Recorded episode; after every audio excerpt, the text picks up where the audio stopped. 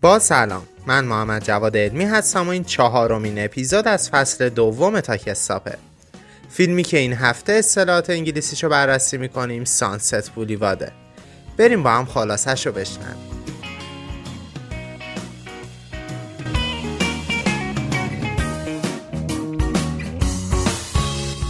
سانست بولیواد زندگی یک نویسنده معمولی در هالیوود رو از زبان خودش به تصویر می‌کشه.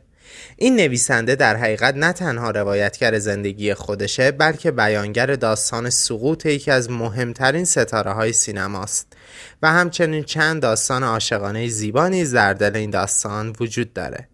با گذشت زمان متوجه ناتوانی هر فرد در انتخاب یا پذیرش اتفاقاتی که براش رخ داده میشیم و می‌بینیم که هر شخصی به شیوه خودش تاوان این اشتباه رو میده.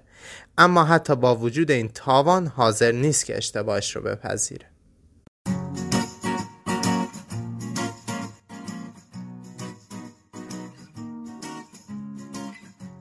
مثل همیشه می‌خوایم اصطلاحات رو در قالب یک داستان کوتاه یاد بگیریم. سالها قبل من در پرونده به عنوان مزنون شناخته شدم. ساسپکت ساسپکت یکی از نزدیکانم به قتل رسیده بود و پس از مدتی دادگاه یک کارگاه را برای تحقیق روی پرونده استخدام کرد. detective detective و او با حکم دادگاه court order court order کارش رو شروع کرد. یکی از دلایلی که همه به من شک داشتن این بود که در وصیت نامه اون شخص همه داراییش رو به نام من زده بود. Someone's belongings. Someone's belongings میشه دارایی و متعلقات اون شخص. یکی از اقوام نزدیکم بهم گفت که اگر 50 درصد اموال رو بهش بدم به هیچ کس نمیگه که این قطع کار من بوده. اما من واقعا این کار رو نکرده بودم و بهش گفتم که نمی‌تونه از من پول برای کاری که نکردم بگیره. بهم گفت خوب فکراتو بکن. Make up your mind. Make up your mind. من دوزاریم افتاده بود که ممکنه اتفاقات بدی بیفته. I knew the score. Know the score یعنی دوزاریتون بیفته. یه اصطلاح کاملا غیر رسمیه از اون اتفاق گذشت و یک روز من به یک مهمونی خانوادگی دعوت شدم که اصلا انتظارش رو نداشتم. لباس مناسبی برای مهمونی انتخاب کردم و پوشیدم. I was properly dressed for the occasion. I was properly dressed for the occasion. یه مدت که از زمان مهمونی گذشت کارگاه برای دستگیر کردن من اومد و به زندان رفتم تا به عنوان مزنون اصلی پرونده در دادگاه حضور پیدا کنم. تو اون مدت معلوم شد که همون فامیلی که ازم پول می‌خواست برام پاپوش درست کرده بود. Turn out. Turn out. از این فعل وقتی استفاده می‌کنیم که می‌خوایم بگیم معلوم شد که دلیل اتفاقی چی بوده. احساس می‌کردم از پشت بهم خنجر زده. He stuck a knife to my back.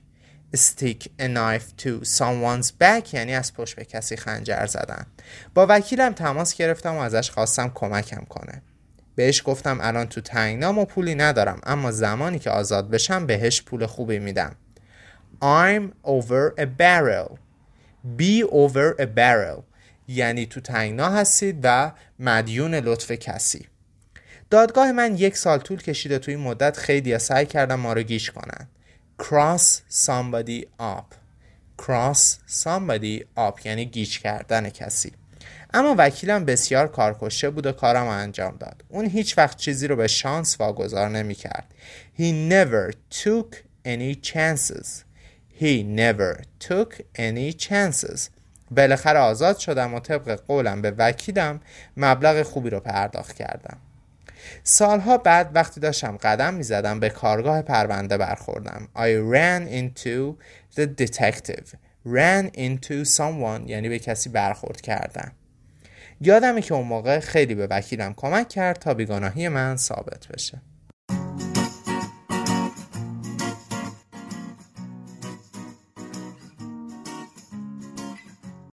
امیدوارم از فیلم این هفته لذت برده باشید. در این فیلم دیالوگ ها تماما با لحجه و زبان آمریکایی بودند و سطح فیلم هم 6 از 10 بود.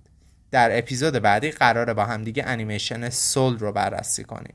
این انیمیشن یکی از تحسین شده ترین انیمیشن های سالهای اخیره. مثل همیشه سعی می‌کنیم ژانرهای مختلف رو پوشش بدیم تا نه تنها سلیقه همه شما رو در بر بگیره بلکه هر دفعه انگلیسی رو در موقعیت های مختلف یاد بگیریم.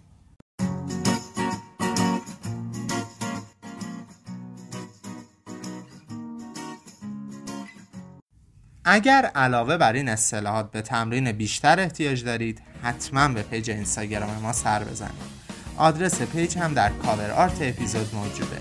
ما با نگاه ها و شنیده شدن توسط شما رشد می‌کنیم. اگر از این اپیزود خوشتون اومده ما رو به دوستاتون معرفی کنید. توی اسکای بعدی میبینمتون. خدا نگهدار.